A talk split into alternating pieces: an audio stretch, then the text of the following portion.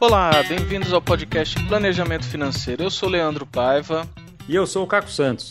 E hoje nós vamos reproduzir mais um webinar que foi gravado com o Caco e o assunto é LGPD, a Lei Geral de Proteção de Dados. Se você não está a par desse assunto, é bom começar a prestar atenção porque ele vale para todo mundo. Quem que a gente trouxe aí, Caco?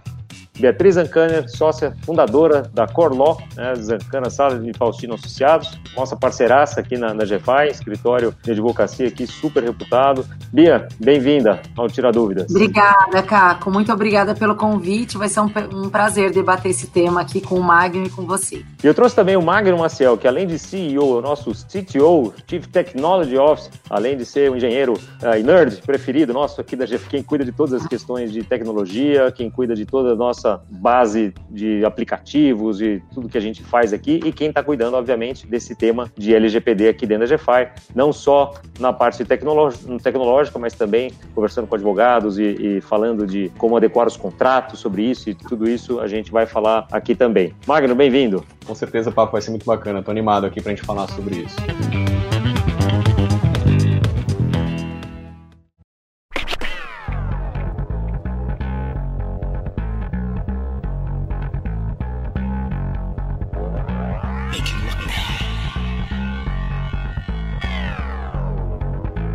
Beatriz preparou aqui um material para apresentar para a gente, fazer uma pequena introdução, enquanto vocês vão colocando suas dúvidas, enquanto a gente vai aquecendo esse bate-papo. A gente vai tentar ser bem prático aqui nesse bate-papo, né? Por isso eu já coloquei essa primeira pergunta: como tirar a LGPD do papel? Eu acredito que quem está assistindo esse webinar já entendeu que existe uma lei geral de proteção de dados, ou seja, que existe agora um compliance de dados uma lei que cuida disso especificamente no Brasil. Essa lei entrou em vigor em agosto desse ano, estamos em novembro, e as empresas devem se adequar a elas. E mesmo as pessoas físicas também importante que entendam seus direitos, né, que, que existem aqui perante, que foram dispostos na Lei Geral de Proteção de Dados. Eu já vou começar de cara falando um pouquinho sobre ações imediatas que a sua empresa ela deve parar de fazer, caso você esteja fazendo. Então, assim, são cinco passos aqui para você pensar um pouquinho, refletir com o seu time, com, com a sua liderança. Né? A primeira coisa, eu tenho que interromper ações, processos que eu tenho aqui dentro da minha empresa, e óbvio que a gente vai trazer uma série de exemplos aqui nesse bate-papo de hoje,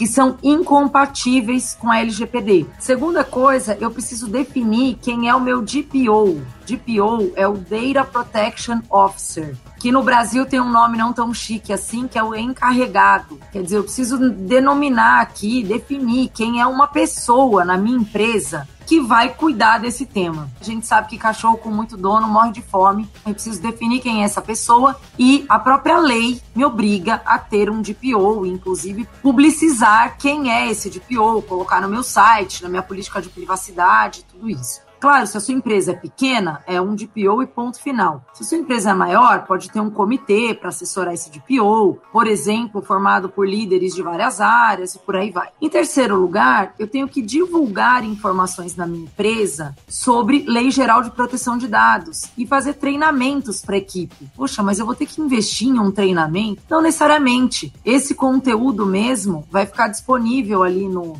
YouTube da GFI, no, na página da GFI, e ele pode ser acessado e vocês podem compartilhar. Existem muitos conteúdos sobre esse tema, muitos bons conteúdos. Eu mesma gravei com a minha equipe também um curso sobre uh, LGPD, um curso rápido de duas horas, está à venda no Udemy, basta procurar lá, LGPD, enfim, com o meu nome, Beatriz Ancané. Então é, é encontrar algum material que se adeque à sua empresa e compartilhar isso com a sua equipe. Porque vocês vão ver aqui ao longo da, do nosso bate-papo que o importante é a mudança da mentalidade. Não, não existe uma fórmula mágica. Eu recebo vários telefonemas de clientes que dizem assim: ah, não, Beatriz, mas eu quero um papel, me manda esse papel, e aí eu vou mandar para todos os meus clientes e o assunto está resolvido. Não existe isso. A gente precisa mudar a mentalidade e ir construindo os papéis corretos, né, que são alguns, para que a empresa esteja adequada, ok? O quarto item seria promover aí sim ações específicas para adequação em cada uma das suas áreas. Aqui nessa apresentação eu vou passar sobre alguns exemplos de adequação para a área comercial, área de recursos humanos e área de marketing.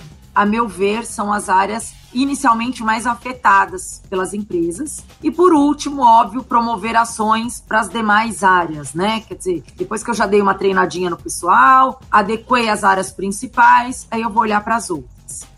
Que ações eu devo parar de fazer imediatamente, né? Caso você faça, né? Espero que essa primeira nem faça. Aquisição e uso de listas de contatos de data brokers, quer dizer, essas pessoas que vendem banco de dados. Isso já era proibido, gente, antes mesmo da Lei Geral de Proteção de Dados, né? Mas às vezes vocês falam: "Ah, mas a minha empresa fazia, nunca vi ninguém ser penalizado". Enfim, saiba que aqui a história vai se complicar se você continuar praticando esse tipo de ação. Nesse, claro, nesse assunto, a penalidade piorou, assim, ficou mais com menos branco? O que, que, aconteceu em relação a isso? Mudou alguma lá, coisa? Não, é sempre de reforçar. A lei veio para reforçar, né, que é proibido, e agora, com a Lei Geral de Proteção de Dados, além de eventualmente ter que indenizar algum titular que entre com a ação, etc., eu posso sofrer sanções administrativas da Autoridade Nacional de Proteção de Dados. E essas sanções administrativas administrativas elas vão entrar em vigor em agosto de 2021. Então, é, sim, piorou, porque agora existem sanções administrativas e que podem ir. Existem N exemplos, mas, por exemplo, você pode ser penalizado em uma multa de 2% do seu faturamento por evento, limitada a 50 milhões de reais. Quer dizer, não é brincadeira. Só um comentário com relação a esse ponto importante que você destacou, especialmente com relação às, às penalizações, que ainda é algo que as, as empresas não estão sujeitas, né? Ou, ou efetivamente estão sujeitas pela lei, mas a aplicação disso vai depender da, da agência que está para vir ano que vem. É, eu costumo dizer aqui que, na verdade, é, é essa legislação ela traz para o ambiente empresarial o maior fiscal que existe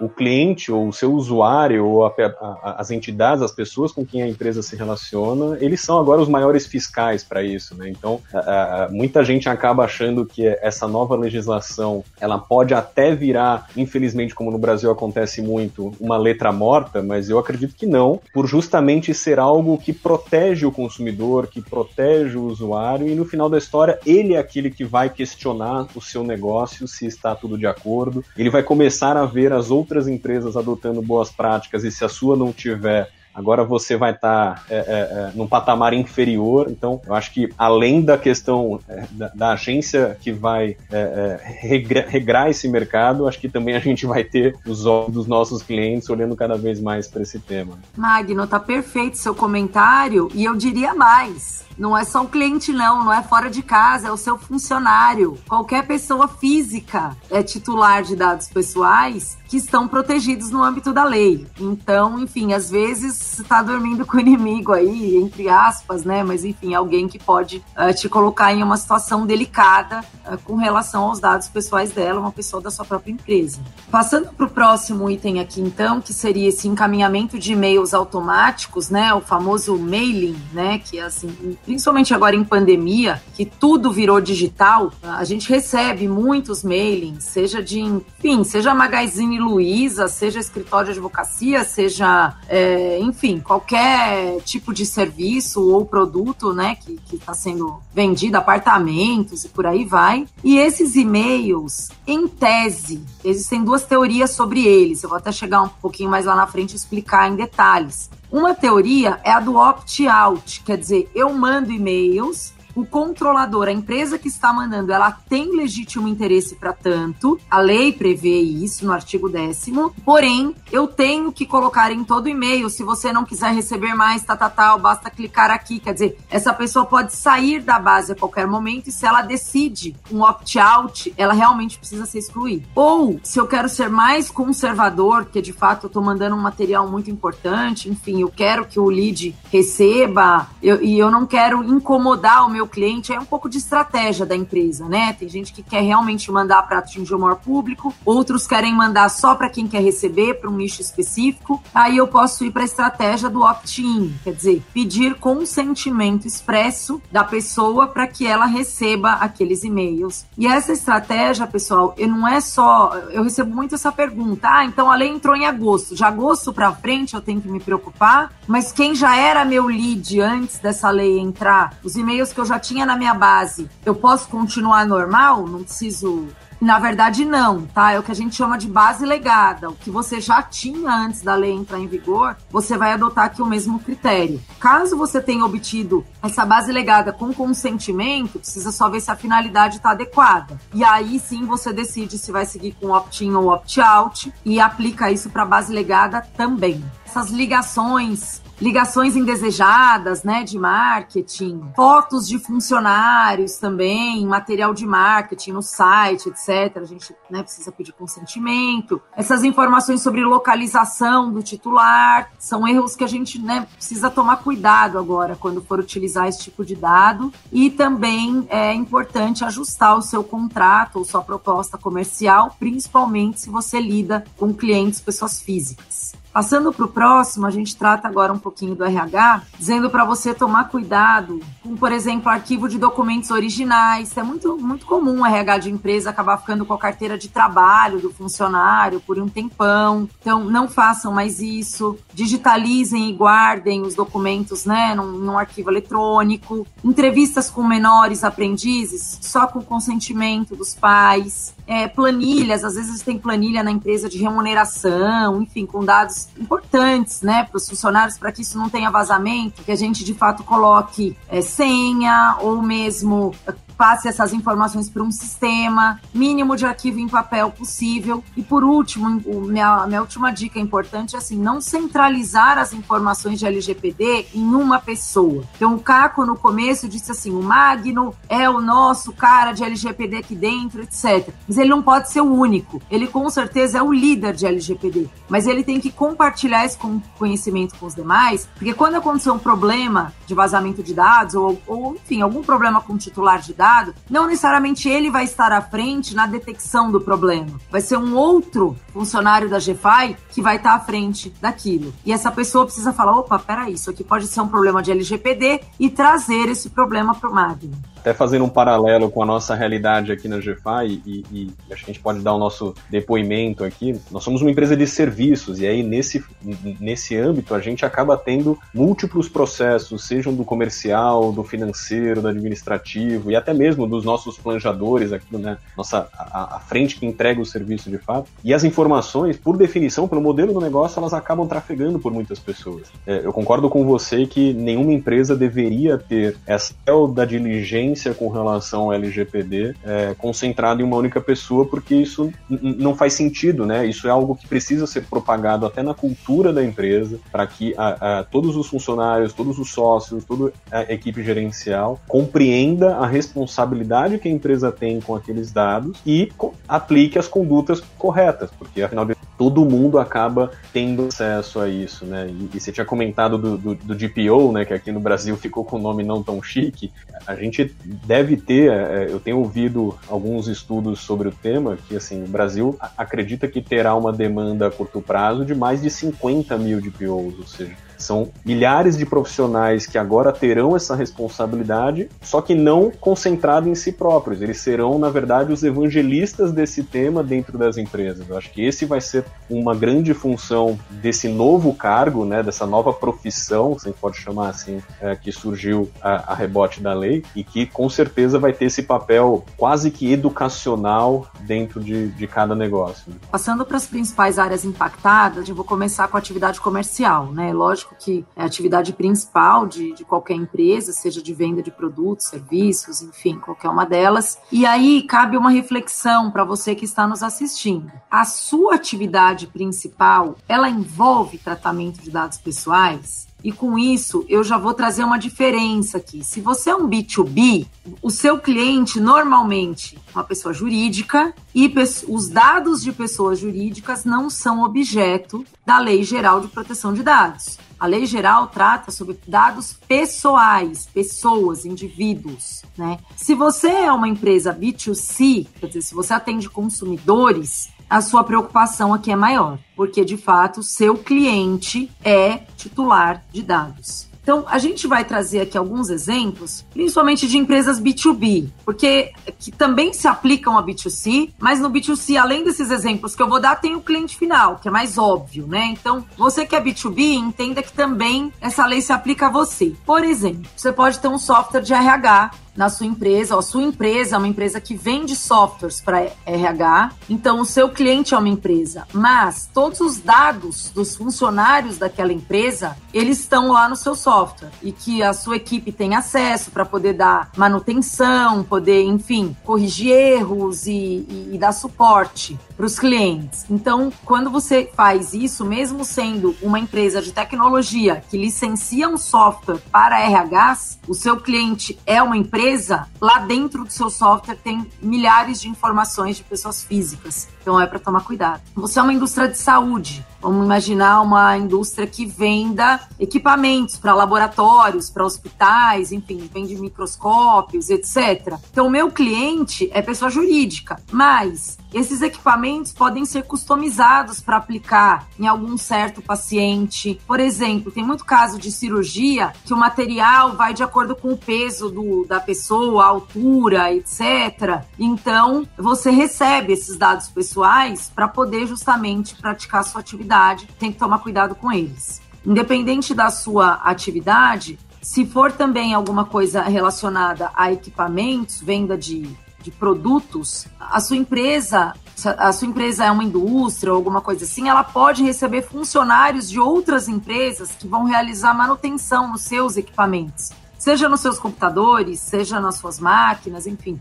E existe, é, principalmente em, em empresas maiores, nossa, eles exigem às vezes para o prestador de serviço entrar na empresa é, olerite, exigem cópia da carteira de trabalho, exige, enfim, uma série de informações desnecessárias para aquela finalidade que a pessoa vai, para o serviço que ela vai prestar, e isso tem que ser revisto para que seja é, o pedido seja proporcional é, a basicamente identificar se aquela pessoa é um funcionário da empresa, né, que está vindo prestar manutenção, mas eu não preciso do olerite dele para isso. Então, isso tudo com certeza vai ser relativizado. E, e por último, aqui, representantes comerciais, também independente da sua atividade, normalmente, né, representantes comerciais atuam é, sob a forma de pessoas físicas, então você está contratando representantes comerciais e os dados do próprio representante, independente se você vender para a empresa, são dados pessoais que estão protegidos aqui no, no âmbito da lei.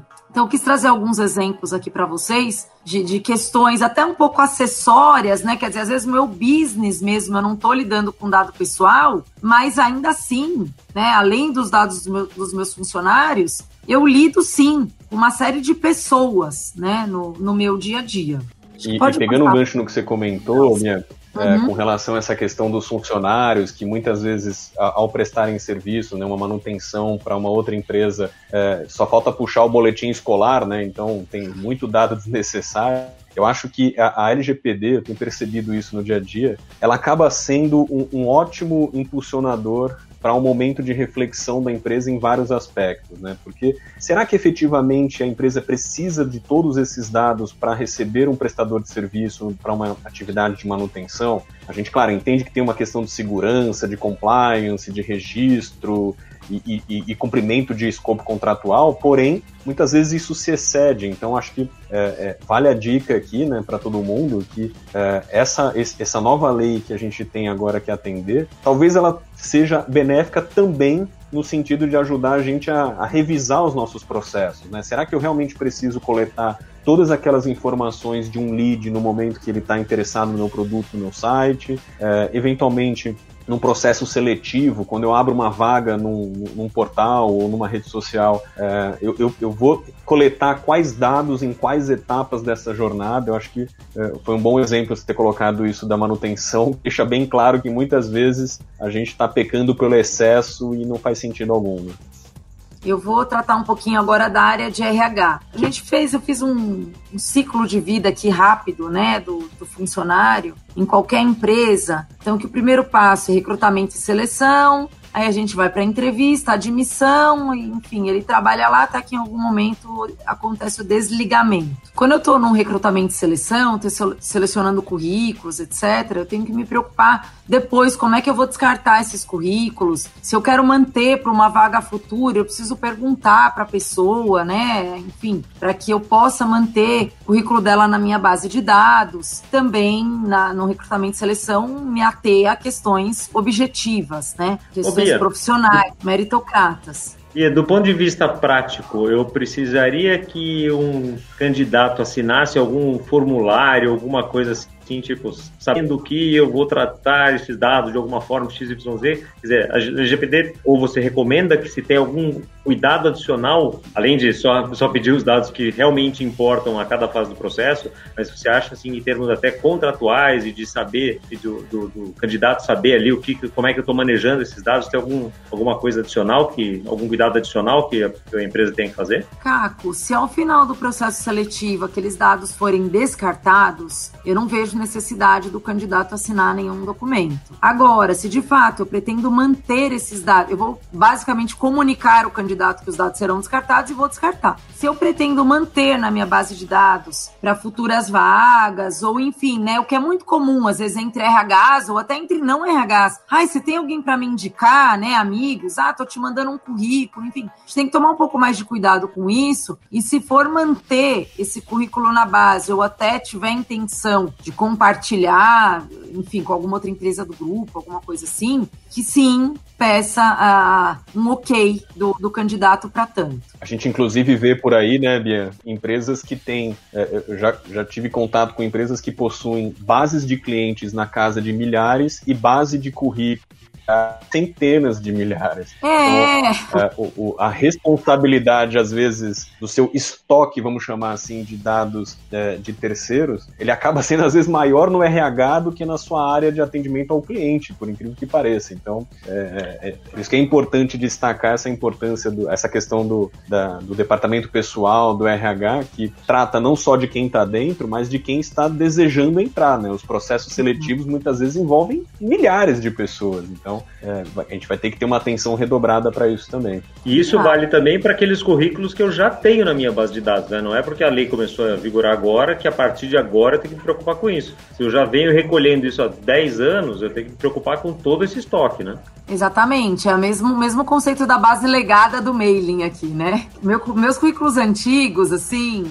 você não vai ficar acessando a pessoa para perguntar se pode manter ou não. Descarta e, a não ser que tenha meia dúzia ali interessantes, liga para aquelas pessoas e te chama para uma vaga logo. Tem que ter um pouco de pragmatismo aqui também. Para a fase de entrevistas, pessoal, a gente colocou aqui algumas perguntas também a serem evitadas, né? Ah, tudo relacionado a dados sensível, religião, opinião política, opinião sexual, opção sexual, mesmo a questão de filhos. Hoje em dia, nossa, tem muita mulher que fica ofendida se você pergunta que tem filhos. Eu pessoalmente não fico, mas enfim, é muitas sim, porque acham que vão ser recriminadas, né, por serem mães e que que não vão ser consideradas aptas para o trabalho e por aí vai. Então, acho que. Ou, é ou por não serem mães e terem vontade de serem, né? Então... Exato, exato. E aí né? acham que o empregador vai achar que ela vai engravidar e tá, tá, tá, enfim, né? É polêmico. Então, se é polêmico, deixa de lado. É, passando aqui para o processo de admissão, é importante ter muita transparência com o funcionário que você está admitindo. Então, deixar bem claro no contrato de trabalho, numa cláusula individualizada, destacada, falando para que, que eu vou utilizar aqueles dados. Às vezes, eu vou realmente precisar de mais dados pessoais, é, sensíveis, para fornecer plano de saúde, vou precisar de dados de dependentes, né, de, de filhos menores. Se por acaso forem dependentes no plano, é, cartão de refeição, seguro de vida também, geralmente tem que responder um questionário. Então, enfim, deixar uh, ter uma atenção redobrada aqui com relação a dados sensíveis e lembrar sempre que o funcionário, o empregado, ele tem direito de acesso a todos os dados arquivados no banco da empresa, inclusive podendo pedir algum ajuste, alguma alteração ou mesmo eliminação.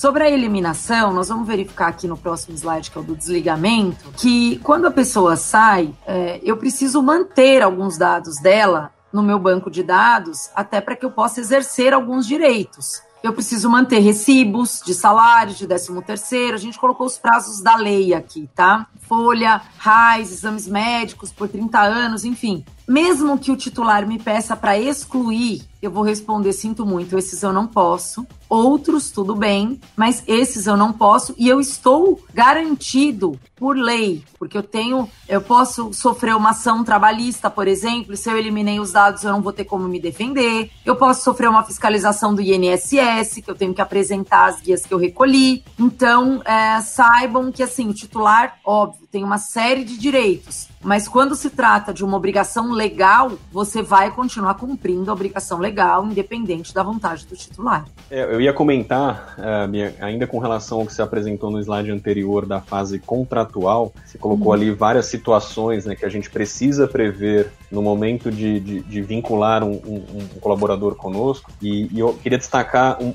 uma outra situação que está se tornando cada vez mais comum, uma coisa inclusive que a gente fala no nosso curso aqui de tecnologia vendedores, que é o uso do ponto digital. As empresas estão acostumadas a terem aquele ponto, o registro de ponto do funcionário, que ele coloca digital, isso de forma física, mas hoje existem as plataformas que você consegue fazer o registro de ponto do funcionário através de aplicativo, através de site. E aí nessas situações, esses aplicativos, eles registram uma série de dados daquele funcionário, né, para efeito do registro de ponto. Então ele vai pegar o IP da, da conexão daquele funcionário no momento para determinar que ele está trabalhando numa rede pré-estabelecida ou, é, ou, ou, ou, autorizada pela empresa. Ele vai pegar a geolocalização e ele faz o registro fotográfico, até para né, validar que a pessoa é ela mesma que está batendo o ponto. E eu acho que esse é um ponto que a gente tem que chamar a atenção, porque muitas empresas, especialmente agora na pandemia, com seus funcionários trabalhando em home office, começaram a utilizar essas plataformas, né, até porque não dá para ter controle de ponto com uma máquina pendurada na parede de cada funcionário. E aí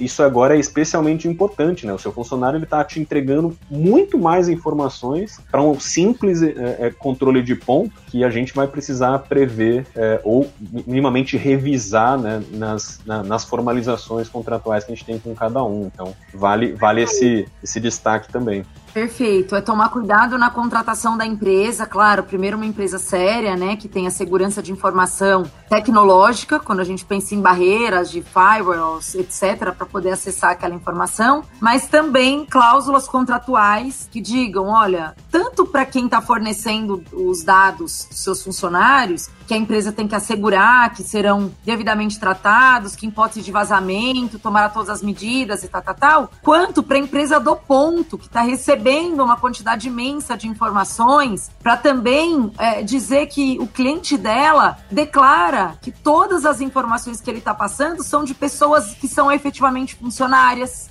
são pessoas que têm um contrato uhum. com aquela empresa. Enfim, então existe uma preocupação, Magno, muito bem colocado aqui de ambos os lados. E acho que assim, tem empresas de ponto, tem empresas mesmo de é, que fazem toda a papelada de admissão, desligamento, controle de férias. O RH migrou demais para o digital nessa pandemia. Empresas de recrutamento e seleção, enfim, não dava para fazer entrevistas presenciais para contratar. Graças a Deus, ainda teve muita empresa contratando. Então migrou migrou mesmo e é possível, é, é seguro, é. Só tem que tomar cuidado. Passando aqui pelo próximo, é, para o próximo, pessoal, a gente vai falar um pouquinho da área de marketing, né? Que também é uma área afetada. A gente, como tudo foi para o digital, enfim, todas as captações de lead atualmente acontecem né, muito mais no digital do que em qualquer outro lugar, né? Mesmo feiras, eventos, enfim. Esse ano não aconteceu nada e Antes disso mesmo, já, a gente já, já via uma, uma grande captação aqui no marketing digital. Acho que é importante desmistificar um pouco, dizer que a LGPD ela não proíbe né, o uso de dados pessoais para publicidade. Mas o que é importante é criar uma consciência nos profissionais de marketing sobre a importância e aplicação da LGPD. Quer dizer, eu posso continuar a ser um profissional de marketing captando leads da forma como eu vinha fazendo exatamente antes? Talvez não pois eu tenho que me adequar. Mas eu posso continuar trabalhando e captando leads, tal, tal, tal, de forma digital? Sim, é possível, tá? Então, primeiro você precisa confirmar a necessidade dos dados que a gente vem falando, o princípio da adequação, o princípio da finalidade que existe na Lei Geral de Proteção de Dados. Eu só vou captar dados que realmente é, atendam a minha finalidade. Então, se eu vendo um determinado produto, vamos supor, para empresas com mais de 50 funcionários, eu posso perguntar isso. Quando alguém vai baixar um material, um conteúdo, enfim, eu posso pedir um e-mail, eu posso fazer uma pergunta ou outra que tem relação. Porque se aquela, aquela pessoa que está respondendo pertence a uma empresa que tem menos de 50 funcionários, já, já, já não me interessa. Agora, eu preciso perguntar se ela, enfim, tem filhos ou não, voltando naquele exemplo. Não, não tem nenhuma finalidade para mim. Então, uh, é preciso que aconteça essa adequação. Caso você vá para mecanismos de opt-out, né, eu preciso sim implementar esses mecanismos. Não adianta a pessoa responder, clicar no botão me exclua da sua base e ela continua recebendo. Ela continua recebendo. Ela continua recebendo. Então, assim, outro dia eu recebi uma ligação, foi tão curioso, e a pessoa queria me vender um, um determinado serviço. Eu falei assim: olha, muito obrigada. Acho que é a 12 segunda vez que eu recebo essa ligação, não tenho interesse. Por favor, me exclua da base. E aí me ligaram de novo, e eu falando isso. Até que uma vez a pessoa fala assim: Olha, eu vou te dizer uma coisa. Até que você não aceite o serviço, a gente vai continuar te ligando. E eu não vou te excluir da base. E pá, desligou o telefone na minha cara. Aí eu falei, nossa, né? Porque então, acho que. Enfim, então é óbvio que essa, essa funcionária é péssima, ela nunca deveria ter falado isso, mas é, talvez muitos outros não falam, só que também não excluem, né? Continuam mantendo você ali na base. Eu acho que ela também estava tão cansada que ela exteriorizou algo que ela iria fazer. Então, assim, é, é, importante, de fato, walk the talk aqui, né? Não adianta, não adianta dizer que é uma empresa super, enfim, adepta LGPD, que tem compliance de dados, mas na hora do vamos ver eu não pratico nada disso. E o outro ponto que eu coloquei aqui é definir a base legal para cada atividade e cada situação. Então, até aproveitando, só fazer um ganchinho rápido aqui de um juridiquês que é importante para vocês, existem algumas bases legais que te permitem utilizar os dados independente do consentimento. Então, consentimento é uma base legal para tratamento de dados. Mas o consentimento, ele pode ser revogado a qualquer momento. Ele é para uma determinada finalidade. O consentimento genérico é nulo tem previsão na lei sobre isso. Então, se você vai tratar o dado de uma pessoa, olhe para as bases legais que existem, por exemplo. Uh, procedimentos preliminares para celebração de um contrato. Alguém me pediu uma proposta, estou mandando a proposta, vou mandar o contrato. Eu tenho base legal para me comunicar com ela. Eu não preciso pedir consentimento para tudo. Eu só vou pedir consentimento nas situações em que eu preciso. Porque lembre-se, o consentimento pode ser revogado. E as outras bases legais, não. Independente do titular, você vai poder utilizar. Então, é, é muito importante se atentar aqui para a questão das bases legais. Cookies. Bom, cookies, é, acho que vocês devem ter visto que agora aumentou a quantidade de empresas, isso é muito positivo, que tem nos seus sites políticas de privacidade, pedidos de autorização, um aceite, né, para para que ela utilize cookies. agora, né? Acho que não tem nenhum site que você entra que não tenha isso, né? Exato. Quem não tá, tá fora de moda, né? Precisa ter. Ou fora da lei, né? Fora da lei também, exato. Que é pior. Mas é, o cookies eu gosto de separar assim em duas categorias. Quer dizer, o legítimo interesse, que é aquele assim, você precisa consentir, porque senão o site não roda. Se, se ele não puder captar seu IP, não puder, enfim, captar algumas informações que são essenciais. E outras não são tão essenciais assim, e para essas eu realmente preciso do consentimento. É, acho que esse é, um, esse é um dos dos aspectos talvez mais abrangentes né, da LGPD no marketing, que basicamente hoje qualquer negócio tem um site, tem uma rede social e vai utilizar alguma estratégia de captura de dados de navegação para gerar aquele anúncio direcionado logo depois, né? Então todo mundo já passou pela situação de pesquisar uma passagem aérea num portal, dali depois quando você vai no seu Facebook tem lá um anúncio daquela mesma companhia e magicamente isso acontece. Então não é tão mágico, né? Ele vai usar esses recursos de rastreamento de, de navegação e que na verdade são um uso dos dados do cliente, da, do usuário no caso. É, isso é importante destacar porque não se aplica somente ao portal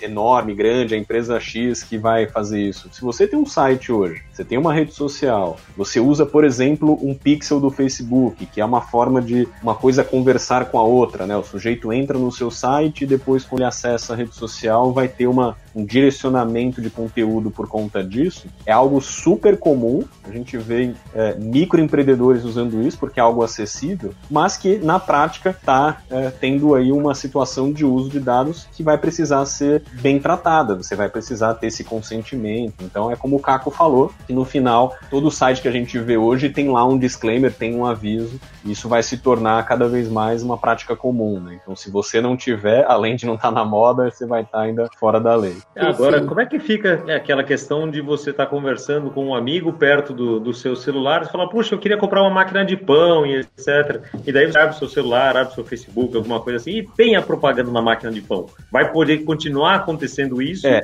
Né? Coincidência não é, a gente sabe, né? mas como, como é que fica isso agora?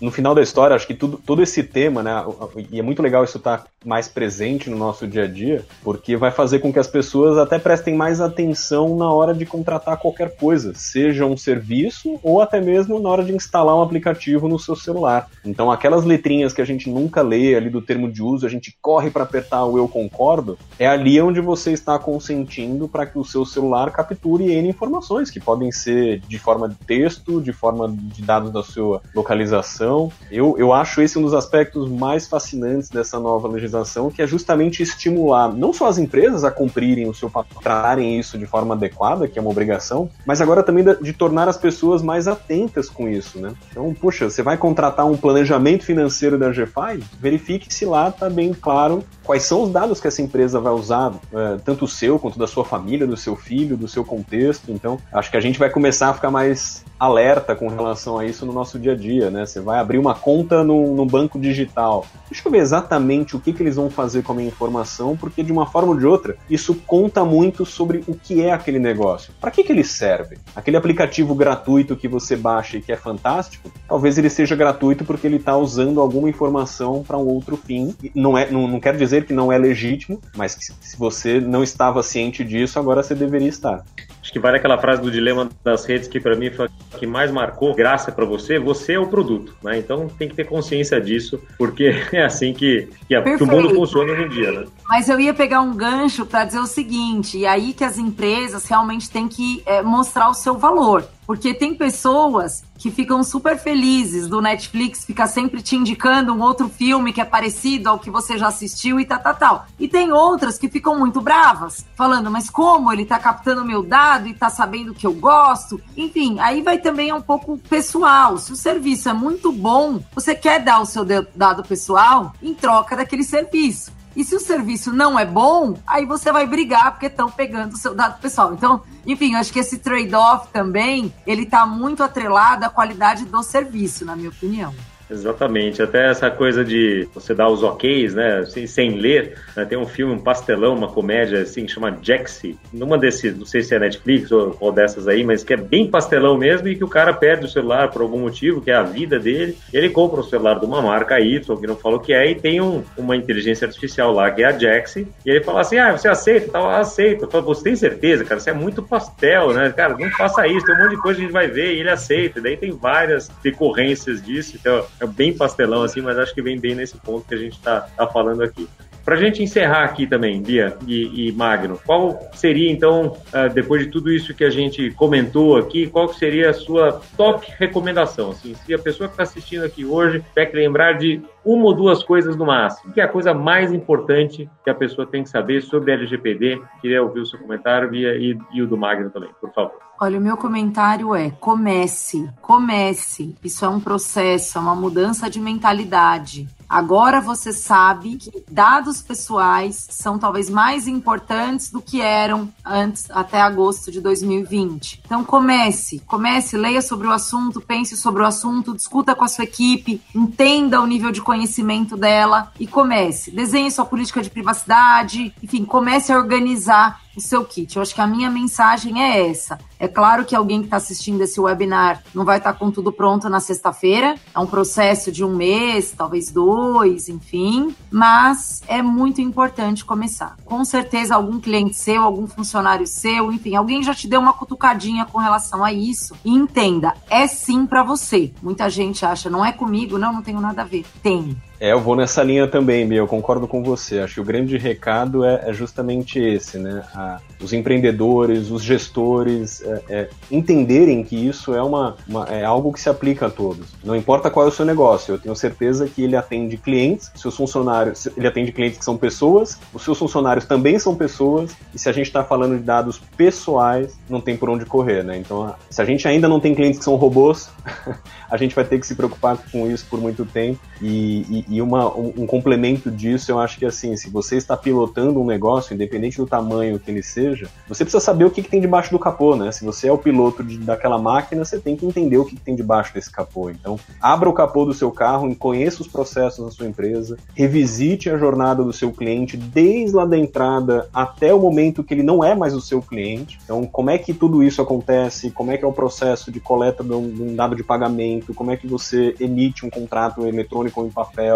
Como é que é o processo inteiro do seu negócio. Então, acho que vale a gente experimentar o nosso negócio em diversas óticas. Né? Se eu fosse um candidato a um processo seletivo, como é que é essa jornada junto à minha empresa? E aí você vai perceber quantas situações que você tem, mesmo seu negócio sendo é, é, mais, mais sucinto, mais discreto, ou até mesmo uma grande empresa, você vai ver quantas situações a gente passa no dia a dia e que agora vão precisar ser melhor endereçadas com, com LGPD. Então, tem, conheça o seu negócio, é a melhor forma da gente evitar qualquer problema. Afinal de histórias, essa lei, né, a gente comentou no começo que ela tem esse papel é, é, quase que didático ao mercado, né, de, de, educar o mercado no uso e tratamento dos dados. E a gente precisa lembrar que, querendo ou não, ela está subordinada a, a, ao Sistema Nacional de Defesa do Consumidor. Então, não dá para a gente achar que isso não é uma coisa que vai colar. Né? Ninguém, por exemplo, questiona o Código de Defesa do Consumidor como algo que é